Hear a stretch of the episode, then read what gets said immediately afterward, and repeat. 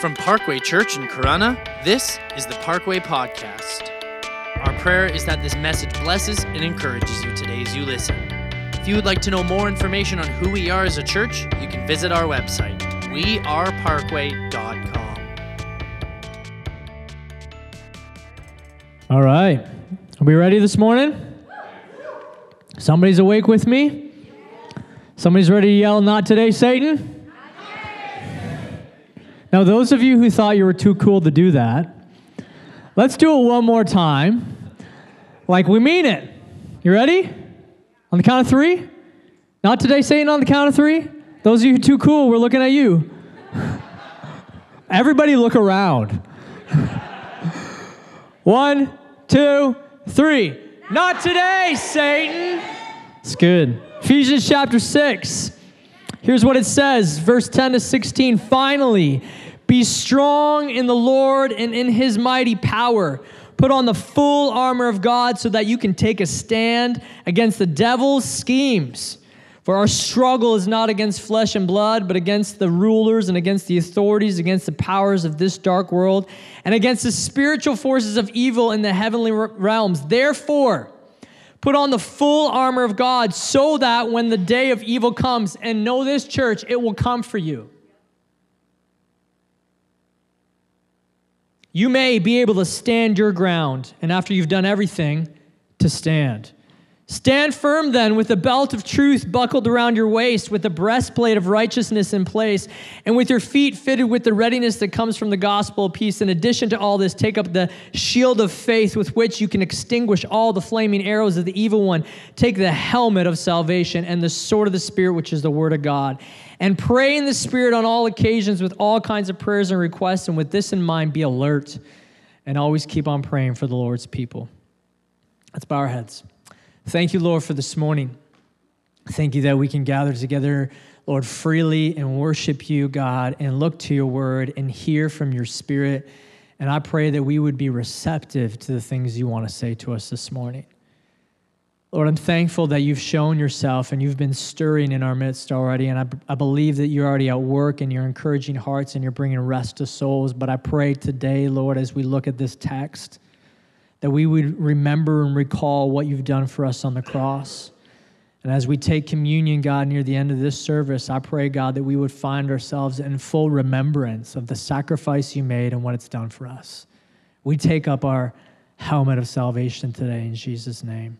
We love you, Lord. Speak to us now. And everyone said, so we're in this series um, on this passage on the armor of God and I was reflecting a little bit on this series. You know, as as I sit down, as we sit down and we think about the different teachings that we're going to do over the next couple months and and whatnot, there's a few different things that kind of come to mind and help guide that process. And number one is there's teachings that we talk about just because the scriptures call us to teach the whole counsel. So we just we just we just talk about everything that's in here. Because even if we don't feel stirred towards a specific topic, the word of God's here and the Spirit's already speaking, and we're just going to talk about everything's in there. Some things we talk about correspond with the church calendar. You know, Christmas is coming up. We're going to start focusing and reflecting on the birth of our Savior, our Lord Jesus. There's some things that we talk about and we kind of we feel the need to, you know, address because there's something in the house that maybe we need to talk about. You know, as a church, we just need to hone in on something. And then there's some series that that the Spirit kind of just puts in our hearts just for a, for a time, for a season that's just like a spotlight on it. And I can't say it any other way other than that. And this is one of those series where I just feel like the Holy Spirit, God has just said, You're going to talk about this, and, and there's a reason for it. You know, Paul the uh, apostle, when he's writing to the church in Ephesus and he's talking about the different things that he's been talking about, and he's trying to make this, this church um, aware or, or, or, get an alternate reading of reality, so to speak, that, that as people, they're called to live differently in this world. And he kind of comes to this last section and he kind of pulls back the curtain, the proverbial curtain, and says, Look, that there's more to your struggles and to what's going on than meets the eye. And in the same way that Paul is doing that for the Ephesian church, I believe that God, through this last few weeks and the weeks ahead, is doing that for us. He's just, he's just saying, pause and, and pull back the curtain and see that there's more going on than meets the eye. And so the struggles that you face on the daily basis and the battles that you fight and, and the, the valleys that you go through and those things where you seem to just be, be torn or burdened, there's more behind that. There's spiritual realities and entities at work. And so it's not just for you to muster up the courage and the gumption to get through it, but there's actually a way in which God calls us to equip ourselves and to stand firm against these struggles. And so I think and I believe truly that the Holy Spirit has said, Parkway Church, you need to pause and you need to look. Actually, someone came to me a number of weeks ago and they said, Hey, what are some things, what are you going to talk about? What's, what's the next topic? And so I said, Well, you know, I got this one in mind first, and then I feel like we're going to go into talking about spiritual warfare, you know, armor of God. And, and they said, I'm feeling the same thing. And that's a work of God, right? So that's why we're here. We're looking at the ways in which we stand firm against our spiritual enemy, truth and righteousness and gospel, peace, and faith. And today we come to the helmet of salvation. Now, I brought my helmet. This is in no way is the helmet of salvation unless you're about to get kicked in the head. This is a, um, a helmet made of foam that is used in Taekwondo. And it's the only helmet I had. Oh, there's like an echo in my head now. Doesn't fit well because it's made for a child, but it functions. So I'm just going to wear this for a while. So my boys, I've mentioned, are in Taekwondo. It's a martial art. And part of Taekwondo is, uh, oh my goodness, I look so goofy. I can see in the camera. part of, uh, part of Taekwondo is sparring, where you take the skills and the things you've learned and you partner up against someone and you and you apply those skills and you fight. And when I first told our boys, both nine and seven year olds, actually, I think when I told them this, they were probably more as eight, six, what sparring was, and I showed them this helmet. They said, What's that for? I'm like, Well, it's to protect your head. Well, why do we need to protect our head? Because you're going to get kicked in the head. like, like deer, like a deer caught in headlights. There was, there was an immediate fear that came over them. The other day we went to, uh, to Taekwondo class and it was sparring class and they were a little he- hesitant and I'm trying to encourage them in it. But there wasn't a lot of people there. I think there was only like six of us. And so naturally they just got partnered up together, brothers, which is probably not a good idea. now the instructor, he, he tells the younger classes that you're not allowed to kick in the head just for safety's sake, but they're brothers. and you have you have the older brother that's probably about this tall, and then you have the younger brother who's maybe like a foot shorter than him. So naturally, it's you know, leg to head height is is perfectly aligned.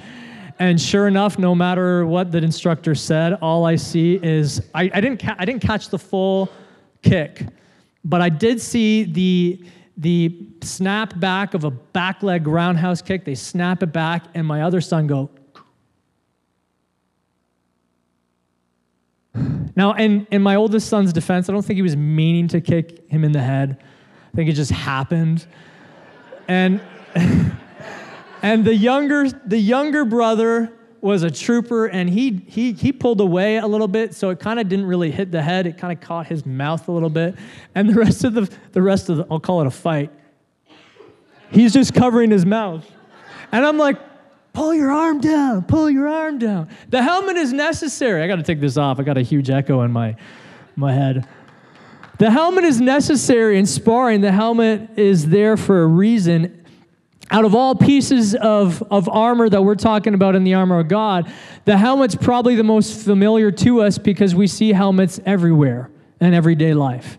In football, you know, they wear a helmet, protects their noggin against brain injuries on, on most occasions, I would say.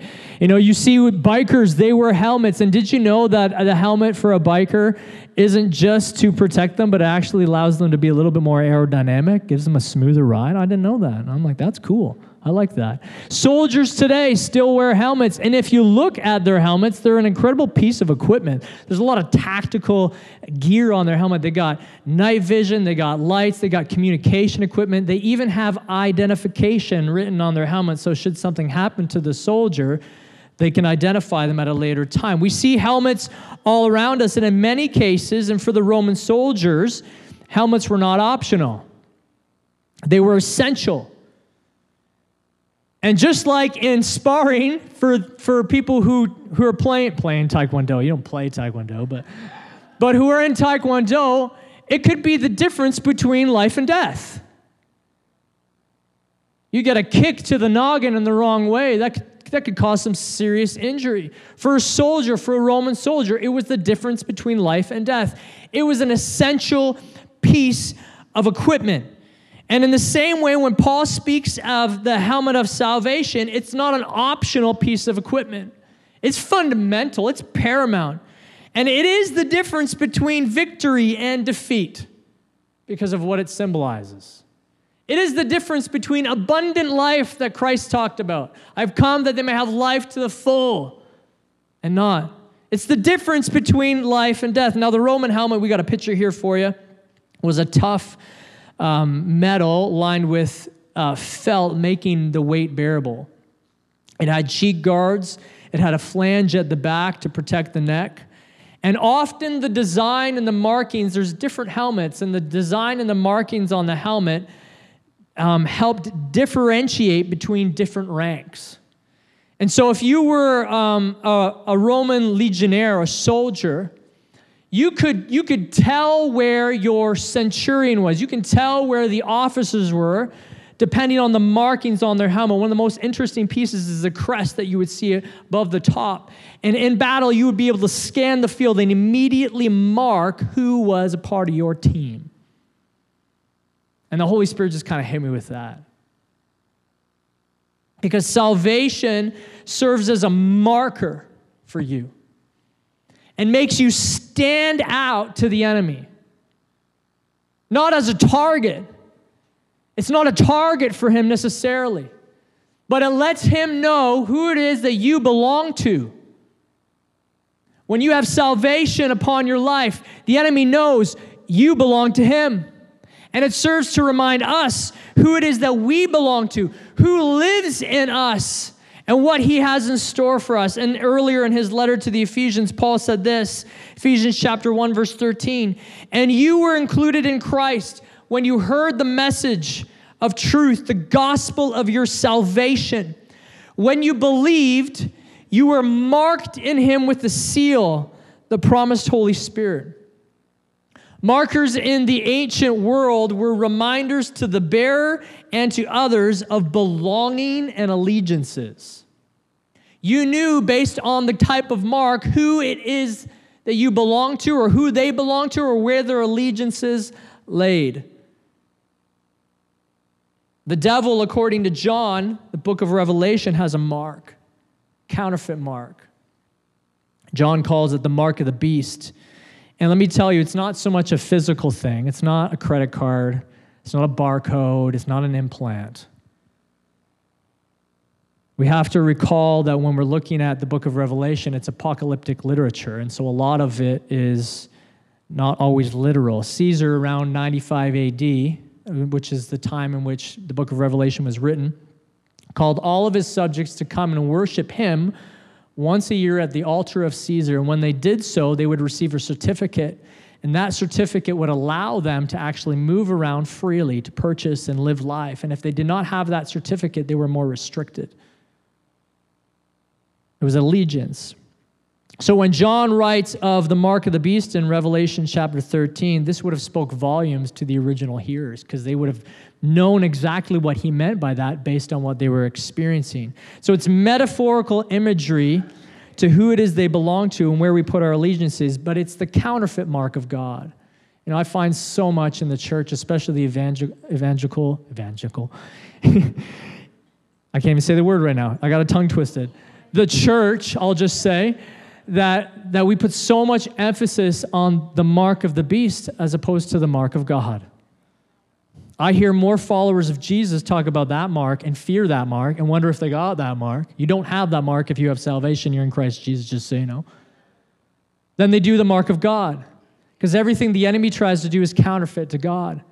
But salvation is a mark, the true mark, that you've been sealed by God for God, that you belong to Him. When the day of evil comes that Paul talks about in Ephesians, whether that is for you today in your home or in your workplace, or that's a decade from now, whether that's like an internal mental struggle that no one else is privy to, or that's something physical that everyone can see. Paul says, We stand firm against the enemy on the day of evil with the helmet of salvation upon our heads. You've been marked by God, you belong to God. So, as the enemy tries to make advancements against you, as he fires his fiery, deadly arrows at you, and you try to extinguish them with, the, with your faith, and you have the breastplate of righteousness on, right conduct, and you've, you've, you've equipped around yourself, you've fastened around yourself truth, first you got to remember there's salvation upon you. I belong to God, I'm His. I'm a son of the Most High, I'm a daughter of the Most High. In the eyes of God, you are now royalty. And he protects his own. He says, You are mine. You see this belonging terminology peppered throughout Paul's letters. In Romans chapter 1, verse 6, it says, We were called to belong to Christ. Romans 8, verse 9 says that we're not in the realm of the flesh, but we're in the realm of the Spirit, if indeed the Spirit of God lives in us. And if anyone does not have the Spirit of God, they do not belong to Christ. 1 Corinthians chapter 15 tells us, We who belong to Christ will be made alive when he returns. Galatians chapter 5, verse 4 says, Those who belong to Christ have crucified the flesh with its desires and passions. Colossians 2, verse 20 says, Since you've died with Christ to the elemental spirituals of the, or spiritual forces of this world, why, as though you still belong to the world, do you submit to its rules? Because of salvation, you belong to Christ. You no longer belong to the world. You no longer belong to your flesh. You no longer belong to yourself. You've been bought with a price.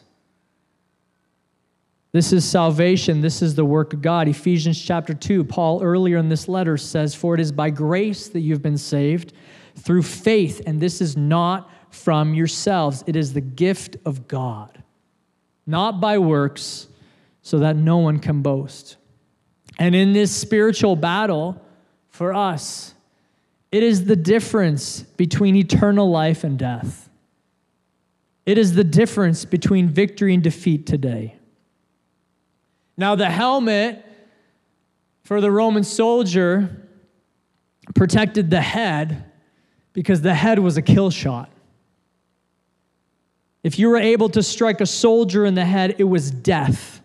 So, helmets were essential. They protected against stones and swords and projectiles and impact with the ground. Whatever was aimed at the head Soldiers knew one hit to the head could mean disaster. Our spiritual enemy is trying to get inside our heads, he's trying to get inside of our minds. That's why his most powerful weapon used against us is deception. It's lies. You see it in the beginning in the Garden of Eden. Adam and Eve are given bliss. They're naked and they feel no shame, enjoying the sun. It's just glorious. They have access to everything. Basically, when you go online and you're on Expedia and you need a vacation and you're looking for something that looks just gorgeous, luscious, that was their life. And God says, You got one thing you can't do. Don't touch that tree over there, because you touch that tree over there, you'll surely die. Now, He wasn't speaking physical death, He's speaking spiritual death. It's a separation. You got, you got all these other ones. You got this one over here. This is the tree of life. You eat from this tree, you're going to live forever. Really? Yeah. Just don't touch that one. Okay. And then you got this sneaky snake that comes along. What's he do? He doesn't go, let's go party and do bad stuff. right? let's go kill somebody else. He doesn't do that. Says he comes cunning, he comes crafty, and he says, hey, how's it going, man? It's going good. Awesome. This is a pretty nice place you got here. That's a look good looking tree. Oh, we can't touch that one. Really? Why? Well, if we touch that one we eat from that, we're going to die. Uh, really? You think so? I don't think you're actually going to die. We won't? No. In fact, if, I think if you eat that, you're going to be just like him. Oh, really? It was a deceptive idea. He got into their heads, he got into their minds. And that's what he's trying to do. He's trying to get inside our minds because if he can get what we think, then that will dictate what we feel, and what we feel always dictates how we act. How important is it that we guard our minds against the enemy? He knows if he can deceive your mind, he'll get a foothold in your life, cause you to justify sin. How many times have you used reason to justify doing wrong? Well, not that big of a deal. I'm not really hurting anyone. No one's really going to know anyway. It's what? It's a thought. He'll talk you out of taking faith steps that God's taught, called you to take. Oh, don't do that. That's too risky. You need security in this life. But with the cross in mind, what God has done with me in mind, I protect myself against this deception. I stand firm in godliness and holiness, keeping my eyes on the cross, what it's done for me, what it does for me. I keep salvation, what Jesus did for salvation. I fix my eyes, as the scripture says, on Him because my spiritual enemy will attack my mind again and again and again and again and again. I think this is why Paul, elsewhere in Romans, he says, Do not conform to the pattern of this world, but be transformed by what? The renewing of your mind. So let's talk about salvation. Salvation has three tenses past tense, present tense, and future tense, and this is not an English lesson. Ironically, that was not my strongest class. And now I talk for a living. In Jesus, I have been saved, I am being saved, and I will be saved. We stand firm against our spiritual enemy by declaring, I am saved. When he tries to condemn you for your mistakes and your slip ups and the sin, when he tries to accuse you of wrong and point to judgment, wait a second, I've been forgiven through grace. I'm reconciled to God. I've been adopted into his family by grace. When I confessed and repented of my sin, when I believed in my heart that God raised Jesus from the dead, I was marked with the Holy Spirit. I am saved. The thief on the cross was saved by grace when he turned to the Lord and made a confession of faith. Remember me, he said, when you enter paradise. It's a confession from the mouth and faith in the heart that enables you to say, I am saved. So I can stand before God, before the creator of all existence, holy Lord, freely because I've been covered by the blood of the Lamb. So God looks at me and he no longer sees a sinner. He sees a saint because I'm covered by what Jesus did.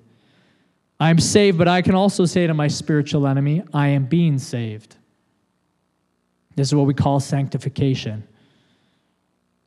When the enemy tries to show us how we miss the mark of God's standard, well, you may be saved, but you're sure screwing up a lot. He tries to condemn us for how we fall short of God's commands wait a second, the Spirit is working in me. And day by day and year by year, each passing moment, He's making me more like Jesus.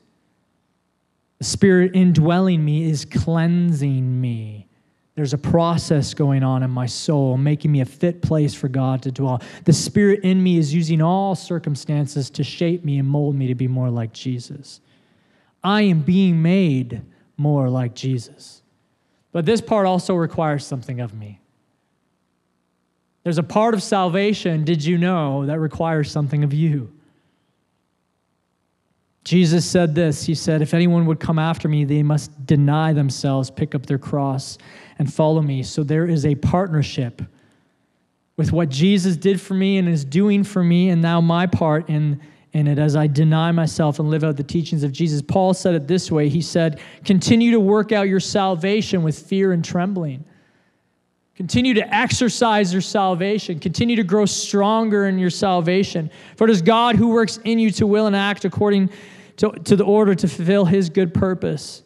Apostle Peter said it this way He said, Therefore, rid yourselves of all malice and all deceit, hypocrisy, envy, slander of every kind. Like newborn babies, crave pure spiritual milk so that by it you may grow up in your salvation.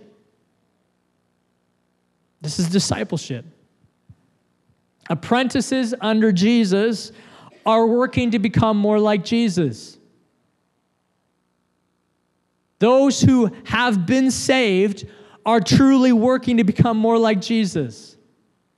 I would, I would state, although I'm not the judge, that someone's not truly saved if they're not working to become more like Jesus. This doesn't mean you won't make mistakes.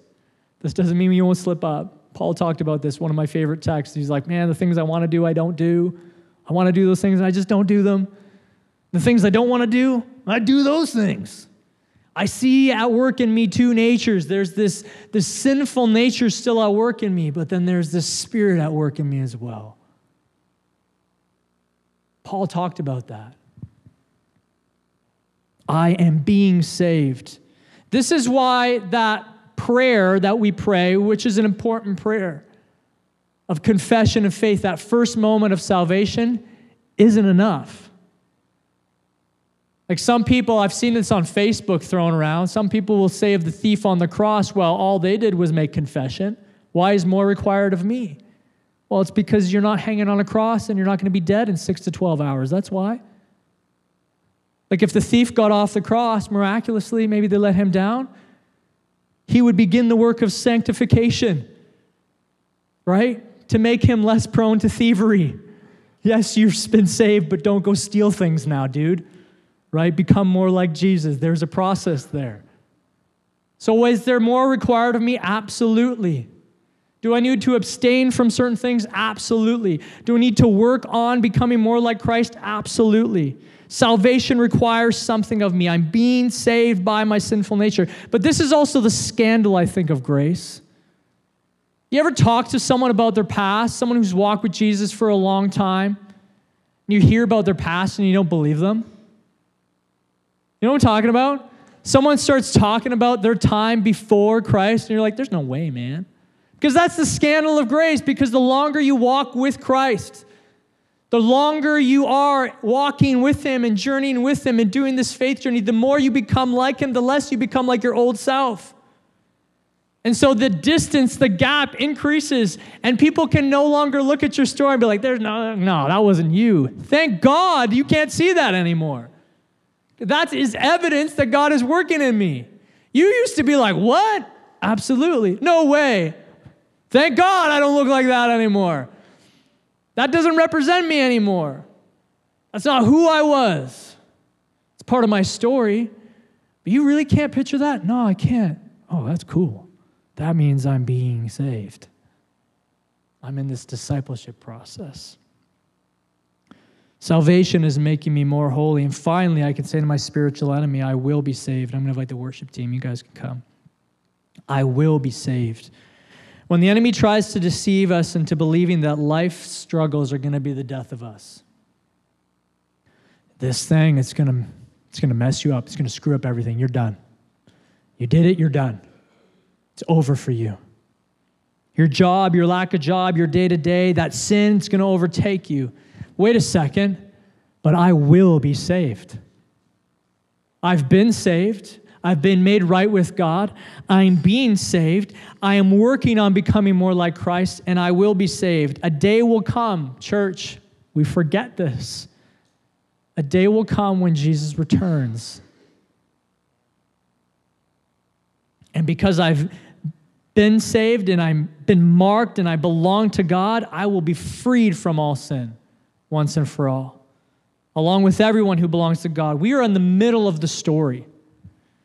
Like if we were watching the movie of life, of existence, we're still in the middle of the story. Like we look at the scriptures, and yes, God's revelation is complete. There's no more that can be revealed to us. beyond Christ. But we're still in the middle of the story. He has not yet returned, but he will return and usher in his eternal rule and reign. And he promises to eradicate all evil once and for all. Me and my son, we were driving on the way to church this morning. Me and Joshua, he came with me early in the morning, 8 o'clock in the morning. And just before we left, we said a prayer and we were saying the bit of the Lord's Prayer and that, kind of walking through that. And then out of nowhere, he says, I think Jesus is making a new earth. And I said, What? Says, I think, I think God's making a new earth. And then we talked about this very idea. Absolutely is. The scriptures declare that history has an end goal.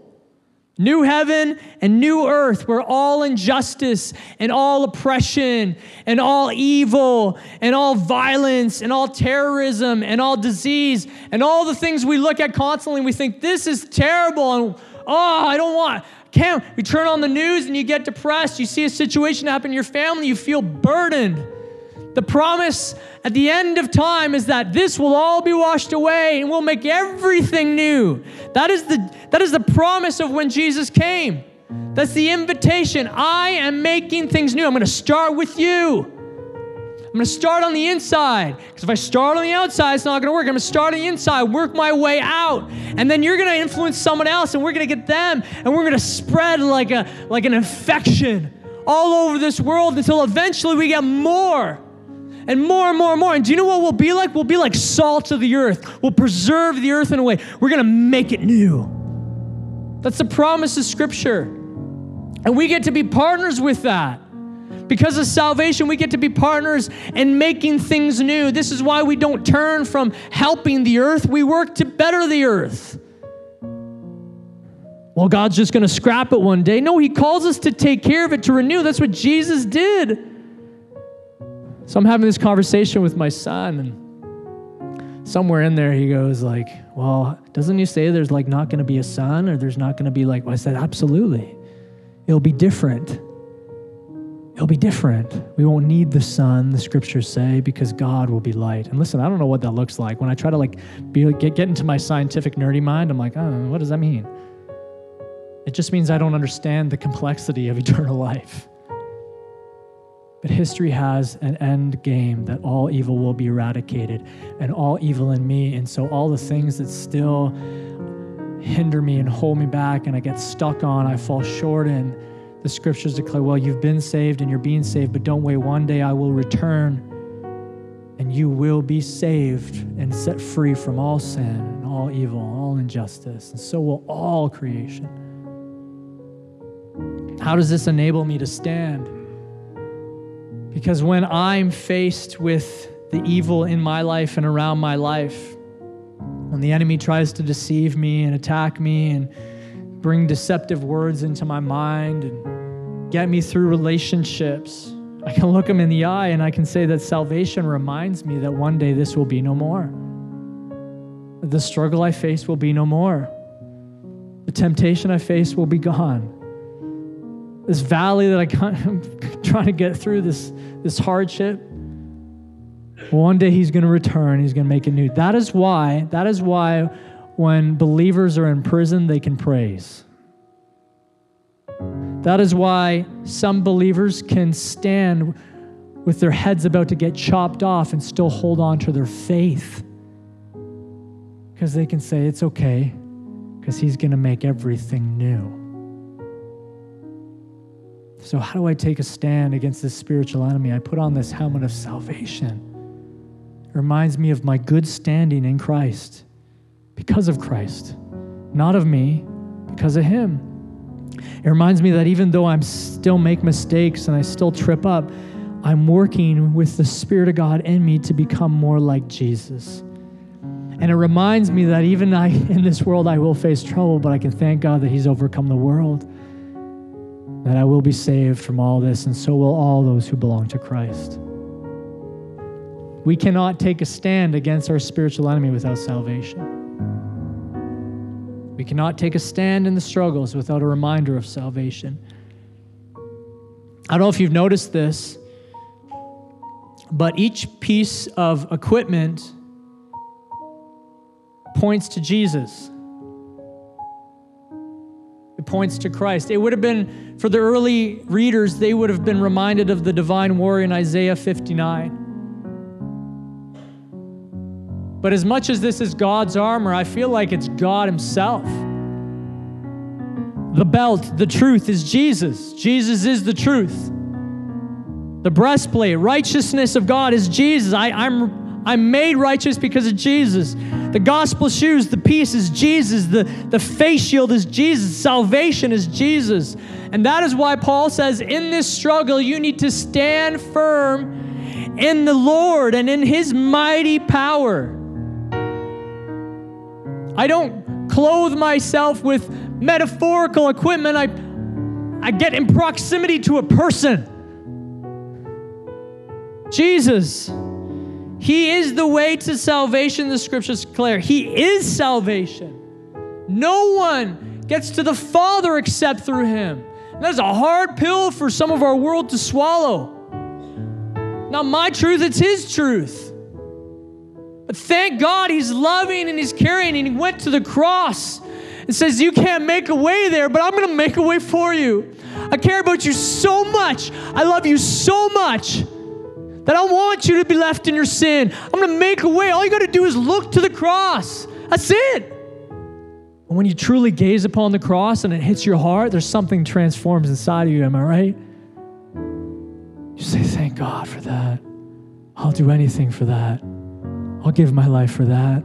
I'll follow you for that because I know what you've saved me from. Thank you, Jesus. This is why we take communion.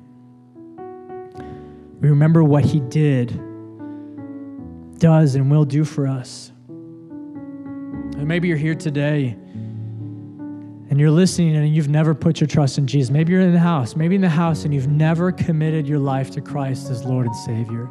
Maybe you're online and you're listening and you're watching. You've never made a true confession of faith. You've never looked at Jesus and said, I will follow you. We want to give you a chance today. So, would you bow your heads in the house?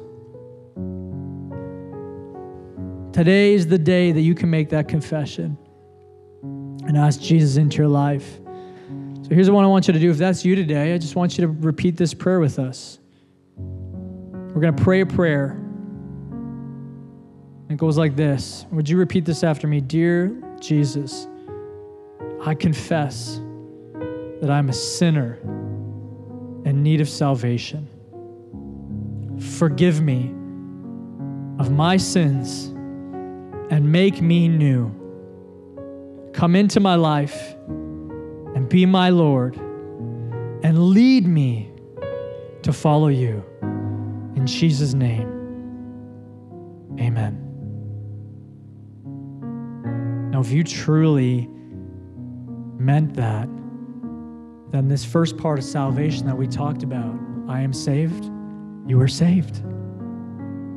And the Bible says there is more celebration in heaven over the one who returns, the one who gets saved. And so if you're here today, in house or online, and you made that decision today to follow Christ, to give your life to Him, there's a party happening in heaven.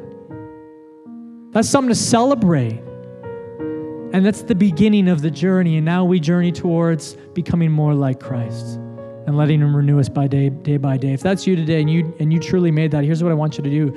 Before you leave today, I want you to grab that card from the chair in front of you and just let us know you made that decision because we want to come alongside you and help you. If you're online, I want you to go online to weareparkway.com and click on the connect card and do the same. Let us know you made that decision because we can help you in the journey ahead. I want to I want to message you, I want to reach out to you, I want to help you. But here's what I want us to do today. I want us to take communion together. I think it's important as we talk about salvation that we reflect and look to the cross. Amen. We remember what Jesus did. So, would you grab those emblems together? These are just symbols. Symbols of the reality that was accomplished for us on the cross. Communion serves to remind us of what Jesus did and taking away our sin. It, it reminds us of what he's doing Communion reminds of what he's doing. He's making me more like himself. He's renewing me day by day. And it reminds me of what he will do. I take communion and I remember the cross and I have hope that one day he will return and usher in eternity and all the hardship and all the difficulty and all the struggle, the day of evils that we face will be no more, thank God. And so I take the bread and I drink the cup and I say, Thank you, Christ, for the sacrifice you made. And so if you have this little communion cup, I want you to take that bread from the top, that wafer, and that is just a symbol of the body that he gave. We do not believe that this is his actual body. It's a symbol of something. And we take together and we remember the sacrifice Jesus made. Would you take this with me this morning?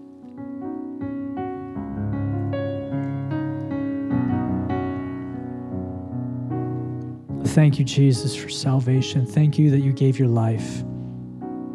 You gave your body. You hung on a cross for our sins to free us, God, from the power that sin has over our lives. We thank you. In the same way, I want you to take that juice, and this represents the blood that he shed, that the life force that he gave, his life for ours, his blood for ours. Church, because of Christ, we don't need to make animal sacrifices. We don't need to make atonement for our sins. It's been done. It's been accomplished.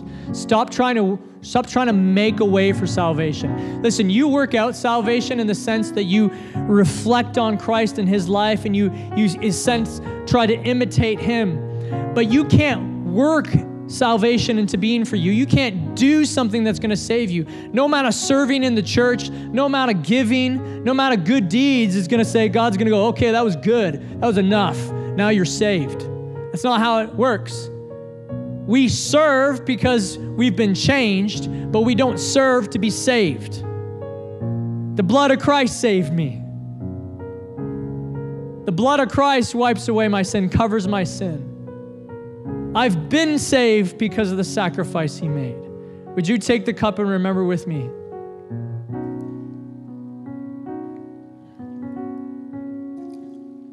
Thank you, Lord. Thank you, Jesus. I pray, God, that as we take this together and as we look to the cross, that in each of our minds and in our hearts, we be truly reflecting on, Lord, the magnitude of that sacrifice and what that's done for us. And God, even in my own mind and my own heart, I don't truly understand the, the magnificence of it all, the enormity of it all. But I, I pray, God, that each of us would know because of our our decision to follow you, because of the work of the Spirit in me and regenerating my heart and drawing me to yourself, God, because I follow after you, because we choose, God, to work out our salvation, Lord, we are we have been saved and we're being saved and we will be saved. We thank you for salvation that we can that we can put on ourselves, God, to protect us from the enemy. And so I pray for each of us who are struggling and going through difficulty Lord, we're going through situations. We, we have a day of evil that Paul talks about upon us. I pray that we would be mindful of what salvation has done. And that would keep us standing firm as he brings as the enemy brings a storm against us. Keep us strong in the Lord and in your mighty power, God. In Jesus' name we pray.